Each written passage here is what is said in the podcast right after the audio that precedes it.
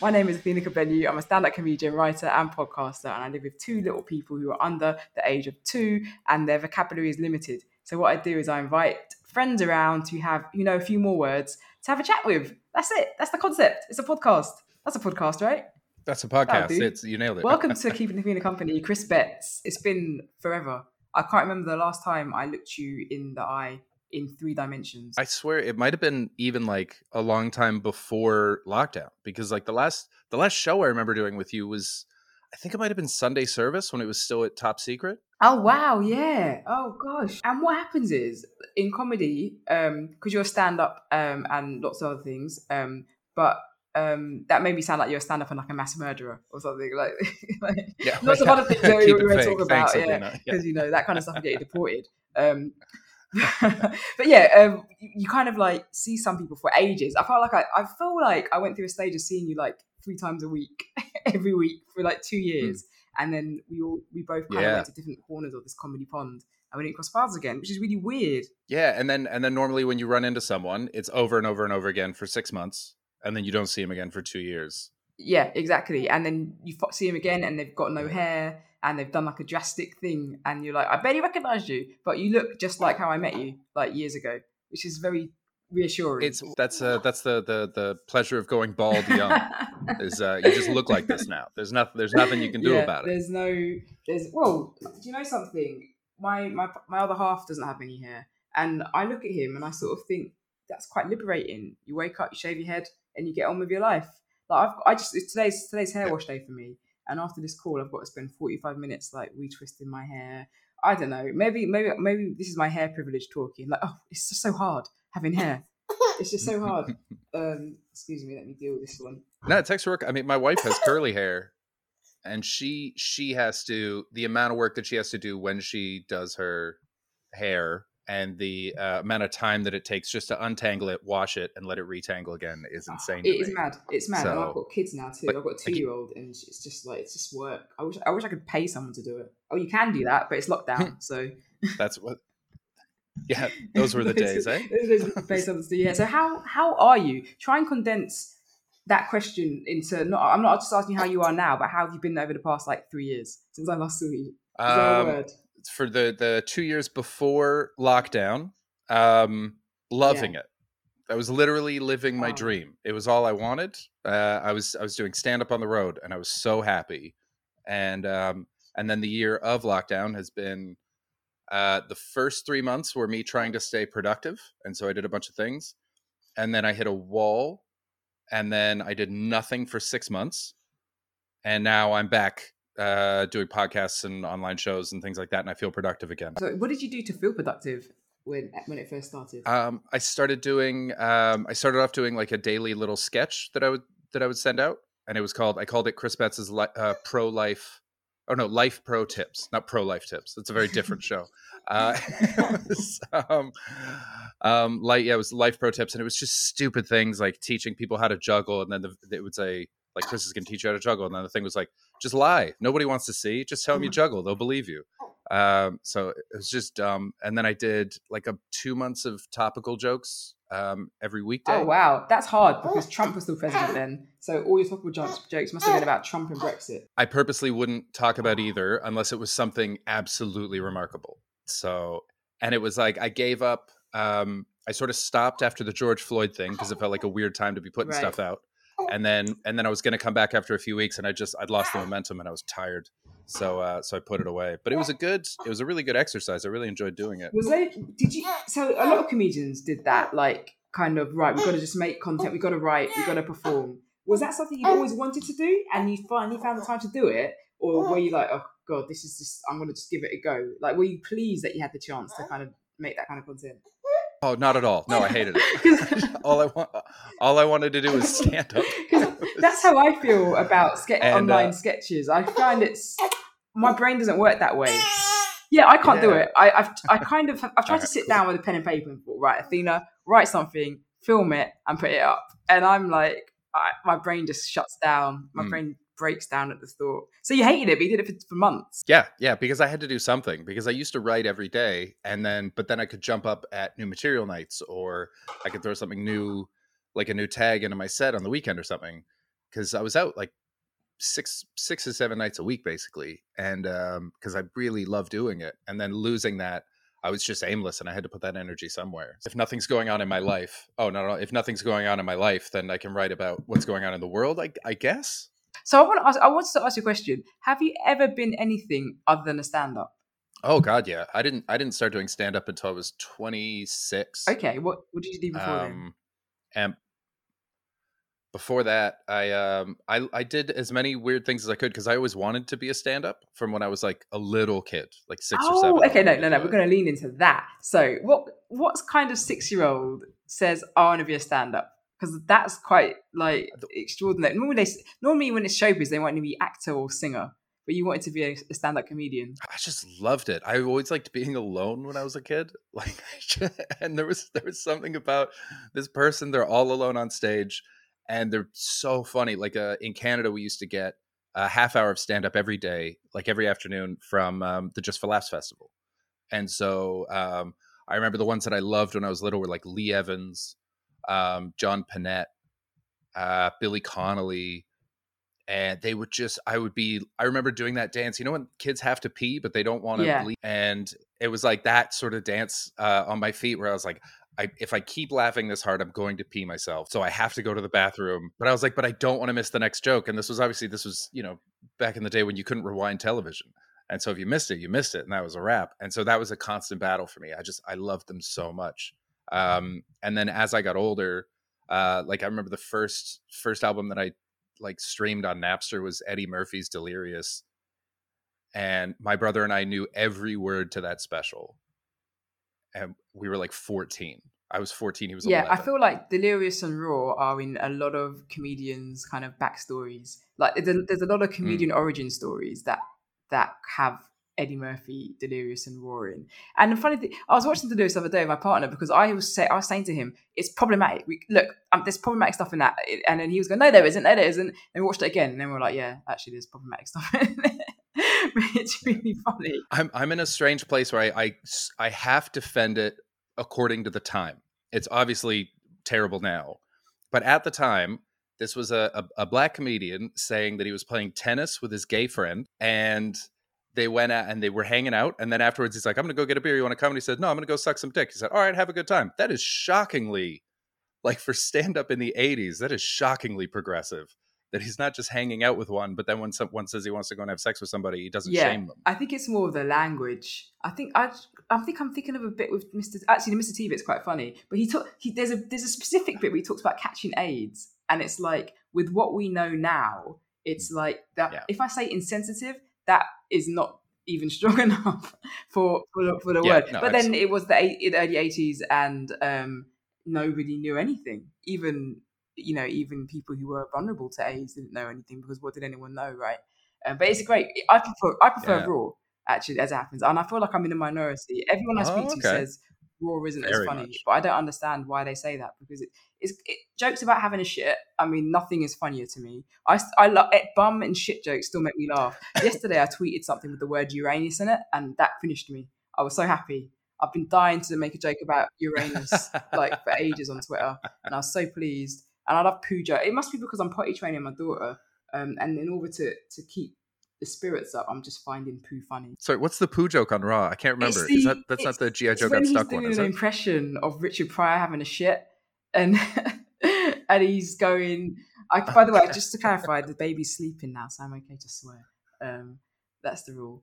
Yeah, um, he's doing the impression of Richard Pryor having a poo, and I'm not even gonna. I'm not even gonna do an impression of it because it will not do it justice. And he's talking about all the different kinds of poo, like the poo where you you squeeze for ages and your little one comes out, or the poo where like you you do it and there's Mm. just not enough toilet paper to wipe what remains. Um, yeah, it's, it's and it's near the beginning. It's Mm. it's it's it's at the start where he's talking about Bill Cosby, and um, he's talking to Rich. He's doing an impression of talking to Richard Cosby to Oh, Bill, yeah. Richard Pryor about how Bill Cosby doesn't like him, and Richard, and then he does an impression of Richard Pryor's response. Anyway, Mm. I'm making it sound so dry and crap and not funny at all, and it's That's a it's great bit. hilarious. That's a It's- great it's, bit. It's brilliant, and it's got the intro with Samuel L. Jackson Yeah. um, in it.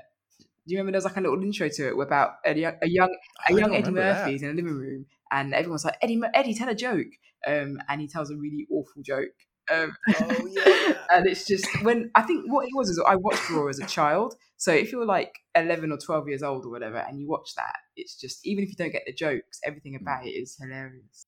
Yeah, and his his imagery and like kids were involved. Um, yeah, so th- there's something about what Eddie Murphy did where he it wasn't like a lot of it was really silly imagery um, that he chose, like in the Goonie Goo Goo sketch, where like she just keeps falling down the stairs forever. That's so funny to everybody. And then he did a lot. He had a lot of kid characters in it, like the the ice cream sketch, and then him and his brother in the bath. And so I think because he included so many stories from when he was younger, it really appealed to me when I was younger as well. Because it was like, oh, I can actually see myself in this. It's not me trying to understand an adult world. Like this is straight up funny to me. So I I think that's part of why it was it was so formative for so many of Yeah, us. Yeah, totally. And it felt naughty.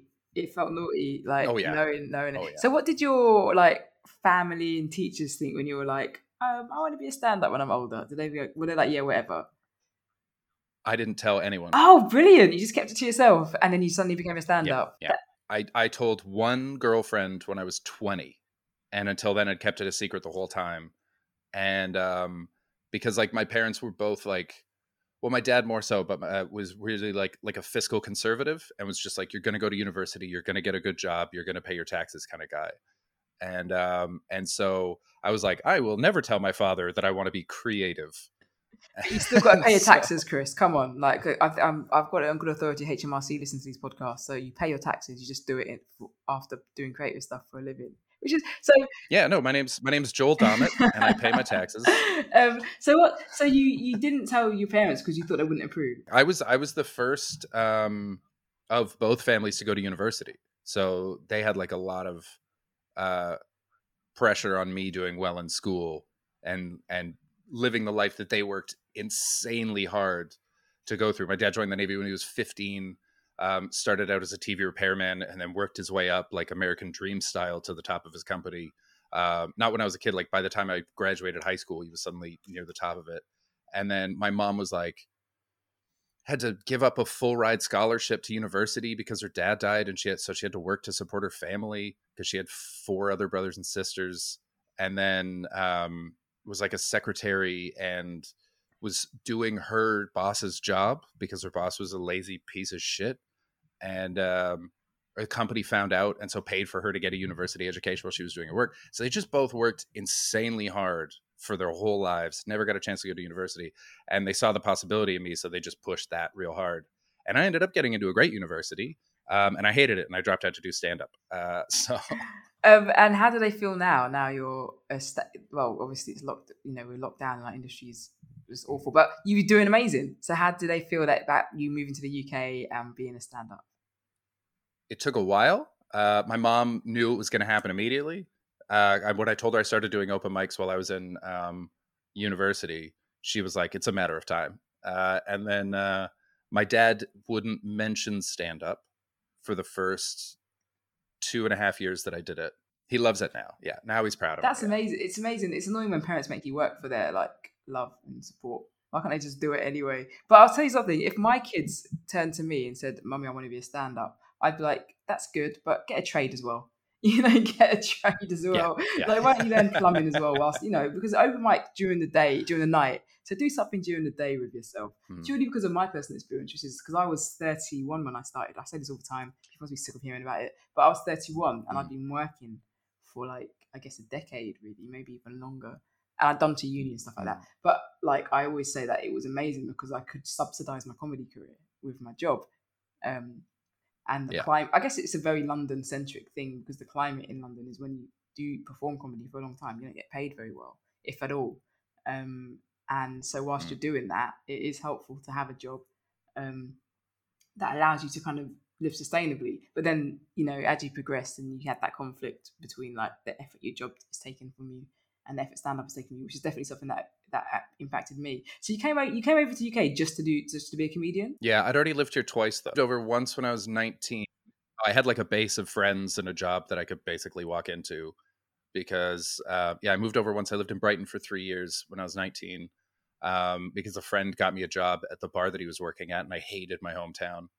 Um, and so I lived there for three years, and I got very good at cocktail bartending. Okay. Um, like I was I was named uh, uh, best cocktail bartender. I've got a so, somewhere in somewhere in my parents' house. There's a silver platter with my name engraved on it. What's it. your favorite cocktail?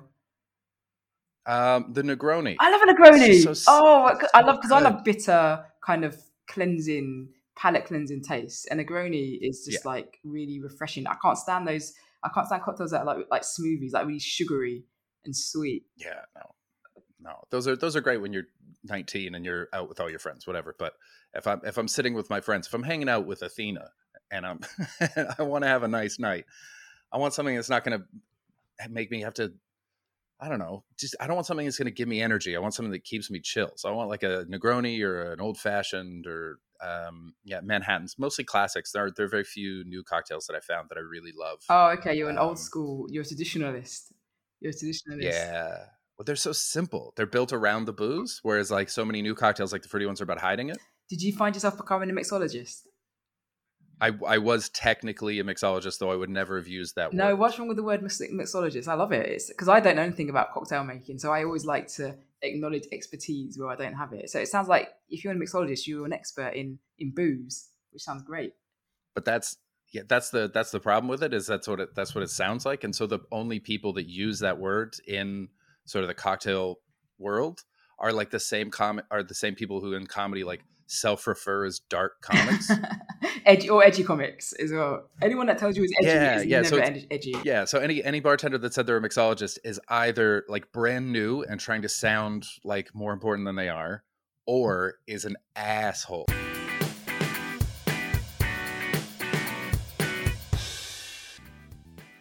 I hope you've been enjoying this episode so far. We have more of Chris after this brief message. Lively Laughs is back. Remember back in 2019, we raised the money for a Pan African library in Ghana that centers African stories, history, and academia in the heart of Accra. It provides outreach to kids who wouldn't otherwise have had access to this kind of education. It is a brilliant resource. It's a project that's close to my heart, and we're going to raise some money for it. Just how can you help? Buy a ticket. It'll be on Friday, the 26th of February. It'll be an hour of online comedy, and we've got an amazing lineup. We've got Nabil Abdulrashid. He tore up Britain's Got Talent last year. He got to the final three. He was Alesha Dixon's golden buzzer, and he generated 3,000 Ofcom complaints. Come see what he's got to say. We've got Ella Al-Shamahi. You know her off the BBC. She hosts documentaries. You know her off Channel 4. She hosts documentaries. You know her from TED Talks, and she's a National Geographic explorer. She's going to do a micro edition of Keeping in Company on the night. We've got Michelle de Swart. She's a brilliant comedian and an actor. You can see her in The Duchess, that is currently on Netflix, but she's going to do comedy for us on the night. Uh, we've got Do the Right Scene, who I'm a part of. We've been in The Guardian, we've been in Time Out, and we do wonderful, fast paced high energy improv and we're, we can't wait to perform for you. And we've got a brilliant stand-up called Mary O'Connell. She was in the Funny Women Awards uh, finals last year. She's brilliant she's hilarious and she's given us her time too. So what are you waiting for? Tickets are on ticketsource.co.uk forward slash lively laughs the link is also in the description of this podcast. The link is also available in the biography section of my social media feeds and I've been talking about it on my social media feeds a lot too. So look for lively laughs it'll be brilliant. Um, look it's a cause that's right up my street. If you like this podcast it's probably up your street too. So I'll see you there. Let's get back to Chris. Did you, whilst you were a mixologist, did you were you still thinking about stand up, or did you put it on hold because you were enjoying the job so much? I was definitely thinking about stand up, but I I noticed as I got older, like through my teens and my early twenties, the stand ups that I loved had already lived lives, so they had a bunch of crazy stories from things that they did, and so I did I did that. I wanted to wait until I'd seen enough of life to have something worth saying once I got. Well, did, did you find yourself as you were deliberately living then to become a comedian? Did you find yourself having having things happen to you and thinking to yourself, "Oh, that's really funny. I need to write it down." What it was more um, that I would chase things. I would say yes to things that I shouldn't say yes to, just because I was like, well, that sounds like life to me. So, Let's okay, go. so let's let's talk about that. What kind of things you say yes to that you shouldn't have? That you can share on this podcast. Oh, just like um um I sold I sold shoes on the black market in Nice for a little while with this Tunisian guy that I met at a hostel.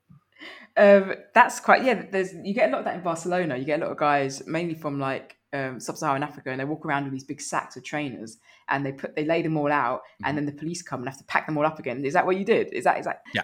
Yeah, that's exactly what That's I did. wild. That's I'll tell you what. That's wild because you are a straight white man. That doesn't sound like that. Sounds like you going fuck this. I want to. I don't want to live like this. I want to. I want to have. I want to strip off this privilege because that's like that's very much the, the the job. Well, I guess you were an immigrant, obviously, but that's generally the uh, Mm. the the kind of the realm of the economic migrant who was just like trying to get by. Um, but you thought. Fuck it, it's it's available. How did you get into doing that? That sounds like I don't want because even if I wanted to, I don't know how to apply for that job. Yeah, there's yeah, there's not um uh, they don't put up Craigslist ads. It was uh it's not on LinkedIn. Uh I um well I like part of the, the the stripping away the privilege thing, one other thing that I noticed is the people that I really looked up to when I was a teenager, um, none of them came from privilege. None of them had easy lives. Um and so I was like, all right, well, I guess if you want to be someone that like because all like I always wanted to be someone that I would have admired when I was a kid. That was my goal as like a person.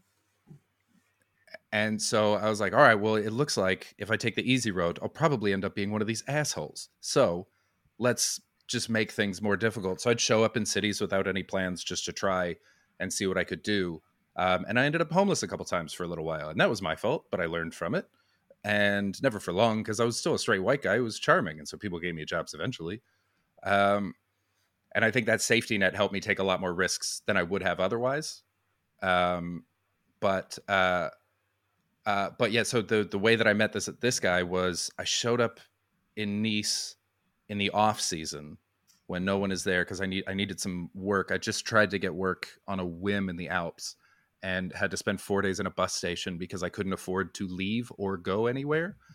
Uh, That sounds horrifying. That I mean, that sounds like a personal nightmare for me. I can't imagine, especially whenever you know, have you ever in comedy you have you must have had to burn up an evening at some point because you missed the last train. You've got to wait till the next day. Hmm.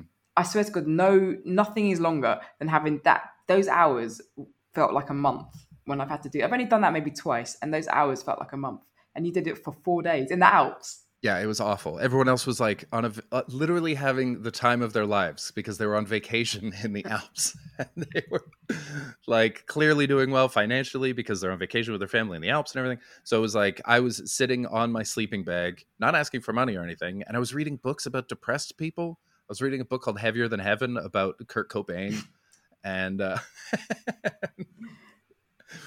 and then eventually, I remember I was on like a shuttle um, bus that was free that took me into the um, the uh, resort part because I was trying to find a job as like a dishwasher or something. But I came right at the end of the season because I'm an idiot and I didn't look ahead, so no one was hiring.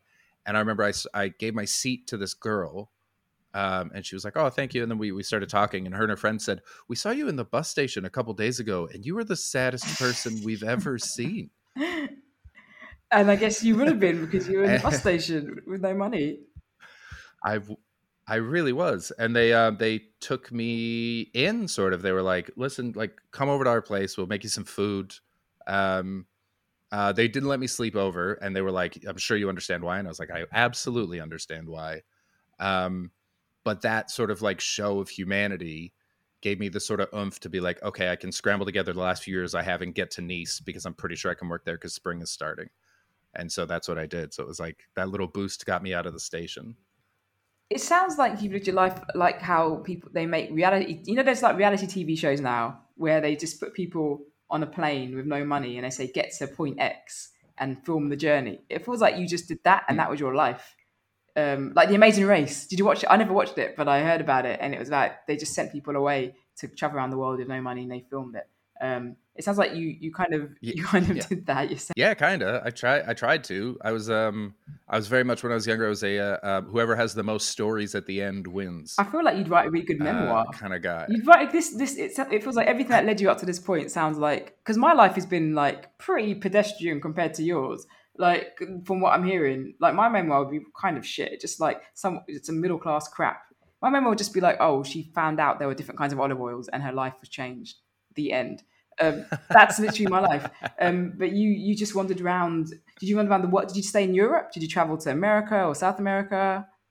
Um. I lived in a Buddhist monastery in Thailand for a while. see, see, Um. It was like I a- could never predicted that. I couldn't. Okay, let's talk about the Buddhist monastery in Thailand. to what end, first of all? What made you think, let me go to this monastery? What's the what was the end goal? A friend of mine who is now a human rights lawyer um, was working at a refugee camp in Thailand for Burmese refugees, and she sent me a message saying that while she was working, uh, some monks who had their own uh, sort of refugee camp up the road uh, asked if she knew anyone that might want to do the work with them as well. And she thought of me immediately. And so she sent me a message. And so uh, my girlfriend at the time and I packed up and we just headed out to Thailand. And we lived there. And it was, um, we taught English and a little bit of computer skills. And what it was was the monastery had like, so Burma is, or Myanmar is a nightmare. Um, and so what happened is the villages uh, in sort of the Shan and Kachin district, and another one that I can't believe I'm forgetting right now. Um, the junta went in, killed everybody uh, except for the kids, and just sent the kids out in the woods and were like, "Good luck." And so what the um, monks would do is, if the kids were technically novices, uh, so like trainee monks, right? Uh, then they were allowed uh, support that the government wouldn't otherwise give them, uh, books, shelter, things like that. So they would just take in as many kids as they could. They would get support that they wouldn't get otherwise as refugees. So they would get uh, education and food and uh, shelter and all these things. And the monks were remarkable because I remember talking to them while I was there, and they said, I was like, so are all these kids going to be monks? And they were like, no, two of these kids are going to be monks. The rest of them just needed a place to be while they grew up. And they taught them, um, they ran an organic farm there. Uh, the kids built mud huts on it, so they got construction skills. We taught them computer skills. We taught them basic English, um, and so yeah, so I lived there for like two, three months or something, um, and taught these kids, and then they taught me some Thai, and it was a it was amazing. I really really loved it. We were right on the Burma border. We went in once for a day, and I found out because we went to the market. Um, I found out later that one of the monks who was teaching me kung fu while I was there, I got kung fu lessons from a Buddhist monk. It was awesome. Wow. um, um, uh, one of the monks had apparently been sort of doing rounds around us because there are a ton of pickpockets in the market, and so every time one was about to pickpocket uh, uh, me or my friend, um, which we never noticed, he would just show up like a superhero and just shake his head at these kids, and they'd be like, "All right, fair enough, you're with the monks." that sounds like the entourage. They're like your entourage. Yeah, yeah, yeah. They were uh, uh, they were our, our, local guides, keeping us safe. Um, but uh, but yeah, I mean, being there was amazing, and um, it was really really hard to leave. But the only the only reason I did leave was because I was going to university and I had to move to Montreal um, to do that. Otherwise, I would have stayed for a lot longer. The girl that I went with actually ended up staying for two years. Oh wow, that's yeah, yeah. that's amazing, especially because you were in a relationship. Was you? Well, um, sort of. We sort of broke so, up before we left and stayed okay. friends, and then um, yeah, but we're still good friends. We're great. I'm not surprised. It's a formative. But... It's a formative experience. So, have you ever kind of jumped on a plane mm. and gone somewhere on this quest to kind of just live life and be open to experiences and regretted it? Have you ever thought to yourself, "I don't know what I'm doing here. This is awful." No, but like there were parts of it, but never overall. I never look back and go, "I shouldn't have done that one." Like, yeah. When I first moved to, I moved to Ireland for a while on a whim because I, I, went out there to hang out with some guys that I'd met when I was a janitor in France, and um, they was this in, was they this seemed cool Sorry. there. When you were janitor in France, was this? Oh no, this was in. This was in Anglet, and it was um, which is like a small little surf town next to Biarritz um, in Basque Country. And I was a I was a janitor at a surf hostel on the beach, which was the best summer I've ever had. And I was 18, which is too young to peak, but what a summer! Yeah. Um, and uh, yeah, so I, I, met, I met some Irish guys there, and they said uh, they were like, "Come out to Cork, we'll have a great time." But I met like vacation them, and then turns out like real them wasn't as cool or fun, and so I didn't hang out with them, and so I was sort of alone. I didn't have any money, and uh, I remember at one point I had 14 euros to my name, and that wasn't enough for a night in a hostel. And for some reason, I bought a CD because that they used so to cost 40. What was a CD? What was the CD? Was it worth it? it wasn't even a good CD. It was a band that I was taking a risk on. Oh, you've never even heard of them. Like, um, I wasn't a fan of theirs. No, I'd heard one song by them. They're called the Union Underground, and they're a terrible heavy metal band. Um, okay, brilliant. So, what after you spent your last fourteen euros on a CD by a band you never met, I guess you're sleeping under the stars that night, right? Well, I was going to, and I was just, I remember I was sitting on a bridge because I thought, where do homeless people sit? Like, where do you go? And I was like, a bridge seems logical. And so I was just hanging out, just reading again, like I was in the bus stop. And uh, uh, this guy came up to me, and this is again, this is this is that safety net of uh, of being a, a, straight white guy that I was talking about, where a guy just came up to me and he's like, "What are you doing?" So I was 18, and I was like, and I explained what I'd done. I showed him the CD, and he was like, "Listen, you seem like an all right kid. Here's 20 euros. Go get a place to sleep tonight." And um, and so I went into the hostel, um, and I stayed there that night, and then they gave me a job, um, where they couldn't pay me, but they were doing renovations, and so I did demolition for them. I just swung a sledgehammer for a few days and moved rubble. And in between that, I harassed the local HMV into giving me a job. I went there two times a day, every day for 10 days until they finally hired me. Uh, and then I had an amazing time in Cork because I worked in a record store and I met a bunch of cool people. Uh, so like I don't regret that, but the first first couple weeks were like rough. Which, okay, so first of all, it's amazing how well you can get treated. You know, obviously being a straight white guy, which I know you know. But second of all, it's I always talk about passport privilege. Like if you come from a certain place, just having that passport can open your life up to experiences. So I have British passport experience privilege. Like I can go anywhere I mm. want and I can just land um, and yeah. I can live and I can work um, and I have that freedom. And that obviously Canadian passports is like I like that, and American passports are like that. And it's just phenomenal, like what what we can do, and we don't even realize um, it, that's why Brexit was a real shame. Mm. Not that I want to talk about Brexit, because it's like, why would you want to eliminate any of this privilege we have to go wherever we want, whenever we like? Why would you want to even take away a percentage of that? It was a very, a very strange thing, and that's what you've done. I don't think they thought about that. Let's not get into Brexit too heavy, but I just want to. um, they hated the idea of people coming to them, but I think that the the British psyche is so arrogant that they thought that it, everyone else would still let them in. And because when you look at the people that are in Spain and that are like, oh, what do you mean we have to leave? It's like you voted leave, so you have to leave. It's not just them that has to. Everyone has to leave. It's not. You're not like the cool friend that gets to stay after at the house party after they kicked everyone else out. And you drink in the kitchen until four in the morning. Everyone's got to go. The cops showed up. Jump over the fence. Get out of here. Britain is David Brent from The Office like does and has no yes. idea that everyone we have no idea everyone hates us. Because we're in the center of the the maps and the line goes because you know everybody's time zone is relative to our time zone we think we're cool. That's the least cool thing ever. Like no one cares. Mm. no one no, oh sorry he's woken up. Like no one cares. Um it's just, your baby cares. Your baby does care. The baby cares. He's, he's like excuse me. There's only one thing he cares about and he's now getting it. So that's fine. Um well yes, with David Brent, every, we think everyone loves us. We think everyone loves our dancing. No one likes our dancing. We think everyone likes our music because of um, um, the Spice Girls. like it's not, and it's not true. And that that's and that's the real shame about Brexit. Anyway, I'm just thinking about you wandering around the world trying to find yourself and thinking how lovely that you you took that mm. those opportunities that you have because and also it's my my regret I, is not doing that in my 20s because I can't do it now.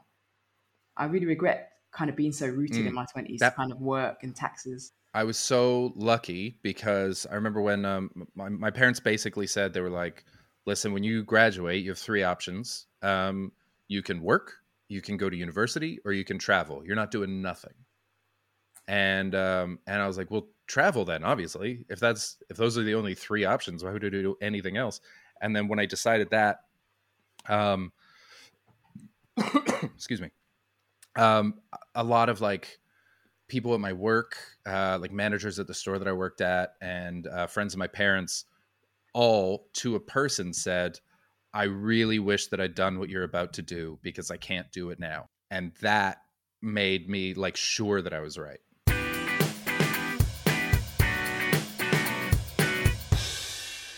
So do you you're based yeah. in the UK now. Do you think do you see yourself as someone who's still traveling or do you think you're settled here for good now? Oh no, I'm, I'm gonna um, I'm gonna pull Mike Wilmot, and I'm gonna I'm gonna settle in Canada, and then come over for a few months of the year, and uh, and travel around. It's uh, uh, yeah. I don't. Um, I've been here for longer than I planned on being. I planned on coming for five years because I came here as like a, a, a work experience trip. Basically, I was I'd been doing stand up for three years in Canada, and I got to the point where it was like, I'm there's no one here that I really want to be and so I'm not getting better because I'm not feeling competitive. And uh, and so I was like, I'll go over to the UK because the comics there are great. And so I decided I'd come here for five years, become a full time comedian, learn what I could, and then I wanted to move to New York. Um, and I've been here for eight years now. Um, and I probably would have stayed a little longer, but now with COVID and everything, um, I'm ready to to spend some time in Canada and gig out there, and then come over here for a few months of the year. Go down to New York if I can, um, because yeah, I need I need something different. I've never lived anywhere as long as this, and with the other three times that I've lived here, I've lived here almost twelve years. Yeah, that's a long time to be in the UK, and also this is a good time to leave the UK. I won't lie; like it's mm. kind of I see it falling apart. Not um just intellectually, I'm seeing it fall mm. apart. Like it's just the yeah. the level of of, of discourse at the moment, public public discourse is just dire. Um, and I'm not sure, I'm not sure why it is. I think it's because politically people progressive people don't know how to be convincing, and so they're afraid of saying the right thing because if that makes sense. So there's not a huge mm. amount out there that we can look at and say, oh, that's good. So there's nothing to counteract the bad, if yeah. that makes sense, or there's very little to counteract the bad.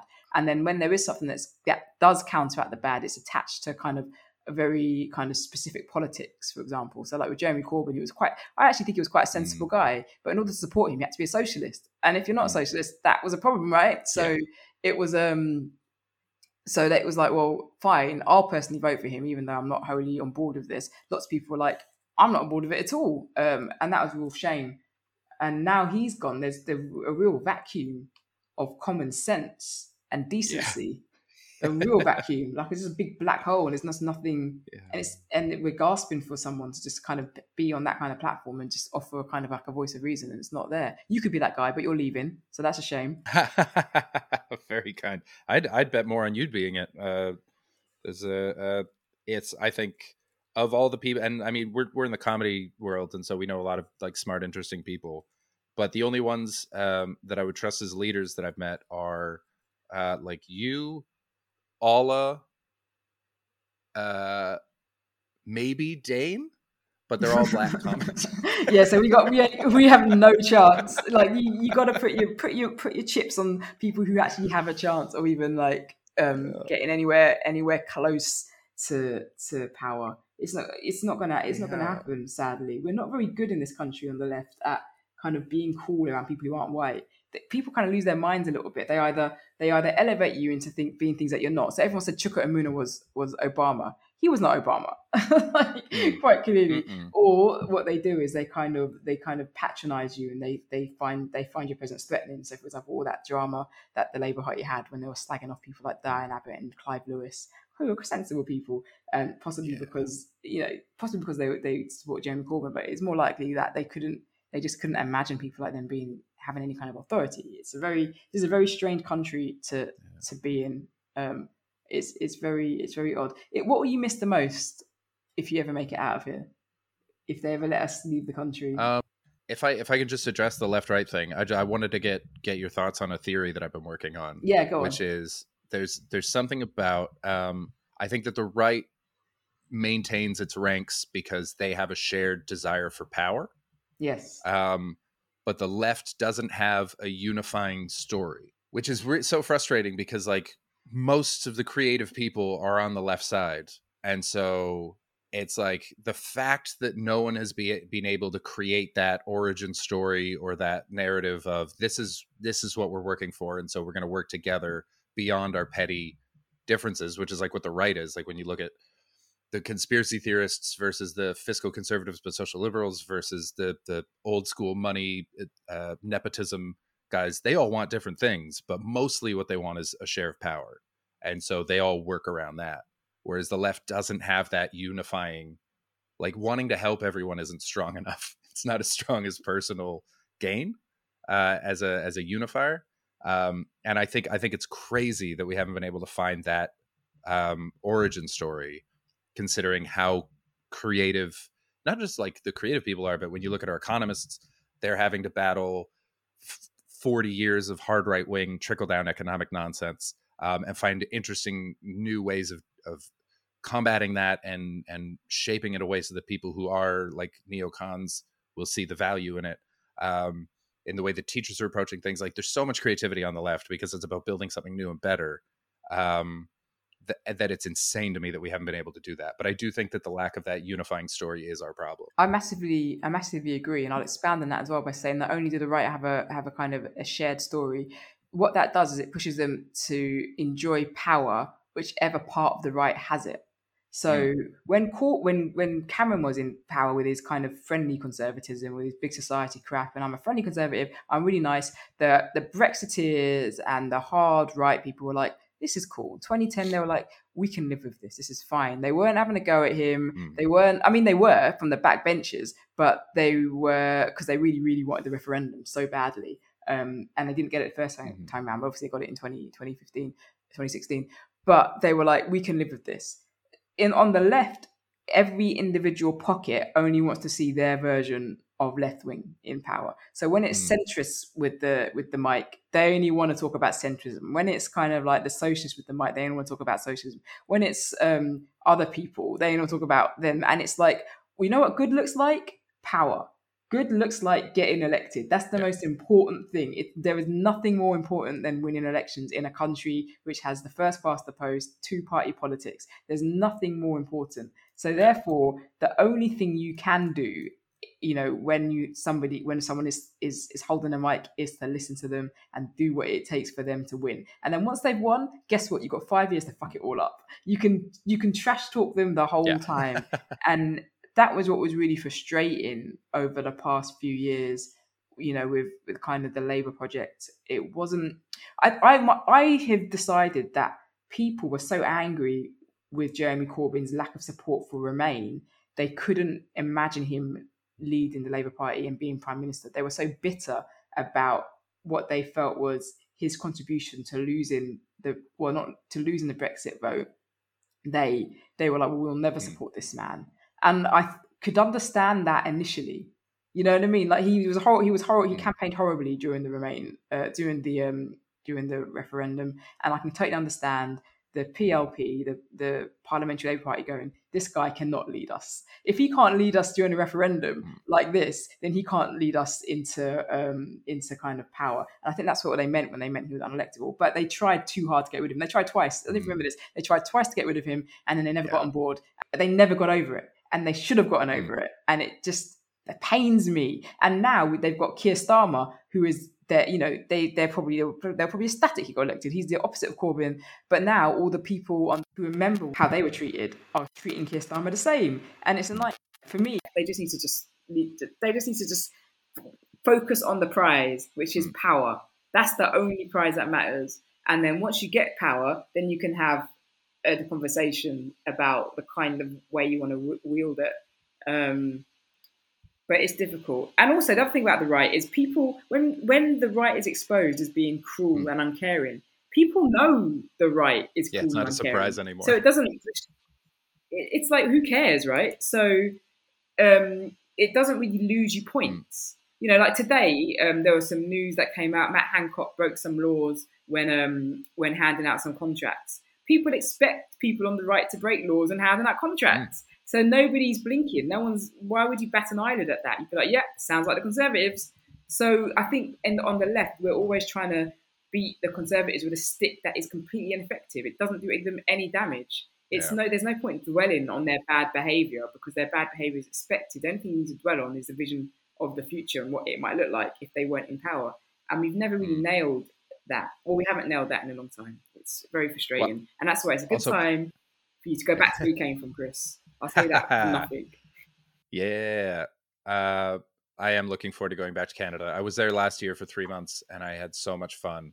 And um, it was, I mean, we've got our share. Canada's a right wing country for sure, but um, but it's still like nice. it's just. Which part of Canada are you from? I'm from Vancouver. Well, just outside. You're from Vancouver. Yeah. Okay, I didn't. Why did I not know that? Um, but you went you went to University of Montreal. Do you yeah, speak fluently. French? Oh, you speak French yeah. fluently. Hence you spending all that time Indeed. in France, which is another which is another thing that I didn't know. See, this is how bad I am at chat. I'm only getting to the good stuff right at the end of this conversation. I know. I think we um, covered some good bases. I think we, we we've covered some good spaces, but I didn't know because I'm learning French. I'm they asked me to speak French, but I'm on like 260 days on Duolingo non-stop. Nice. Um, which I'm very proud of. Um, I can't speak French, but I'm really good at Duolingo. I'm great at it actually, um, but I just can't speak the language. Do you feel homesick? Uh, no, uh, I never have uh, because I love being on the move so much that I I've never been like, oh, I wish I was back home in the comfort thing. I I sort of want, I crave the challenge of a new place, uh, mostly, and I'll I'll feel that absence more than I'll feel the comfort of home. Uh, Oh, yeah, which is like yeah, it's, just, it's infuriating. It's no way to live. I don't recommend it. I mean, I'm having a great time, but god damn it, it's like You got no pension. I got- you got I- no pension, yeah, right? I nothing. I traded off uh, financial security for living exactly the life that I want to live, and my poor wife is on for the ride. I- that sounds like that sounds thrilling to me. I live with a lawyer.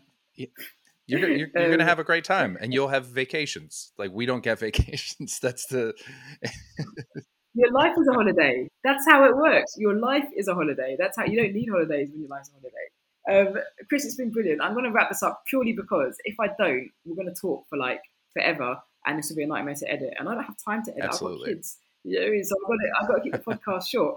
Um, but what I was going to say, right? Normally, um, people come round to my house and I make them nice coffee and we eat plantain and we chat. Obviously, we can't do that, but you get a plantain voucher.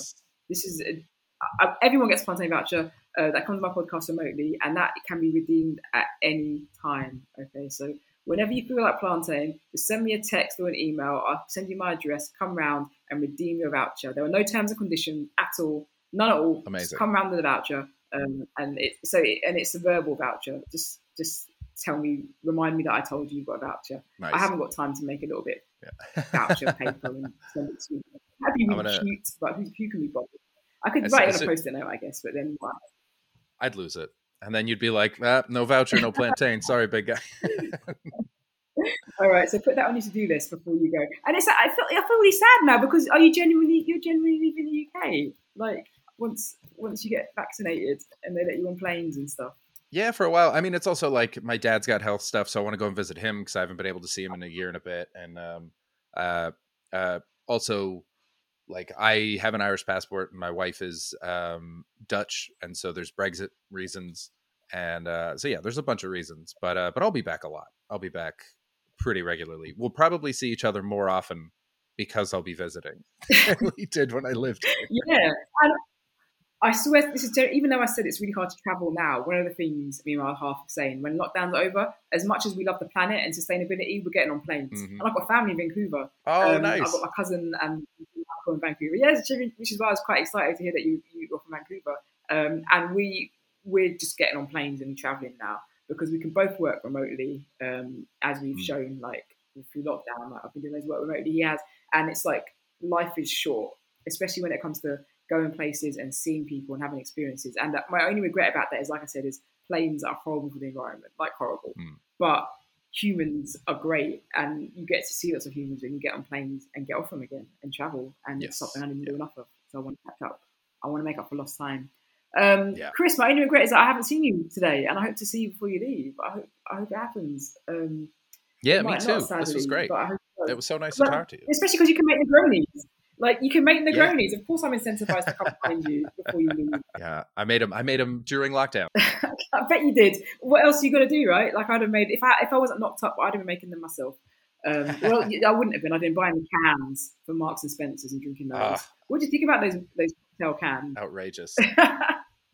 I like I like them. Anything Outrageous. anything you can drink on a train is fine by me. Like anything that you can discreetly drink on public transport It- works fine with me. Uh, you get you get a pass with the cans for uh, uh, trains and parks, but if you're at your house, man, just just buy the ingredients. It's three shots. You just pour it over ice. It's the easiest drink in the world to make. There's nothing you need to do. Chris, thank you for coming to keep my company. Thanks for having me. It's been awesome. I really enjoyed this.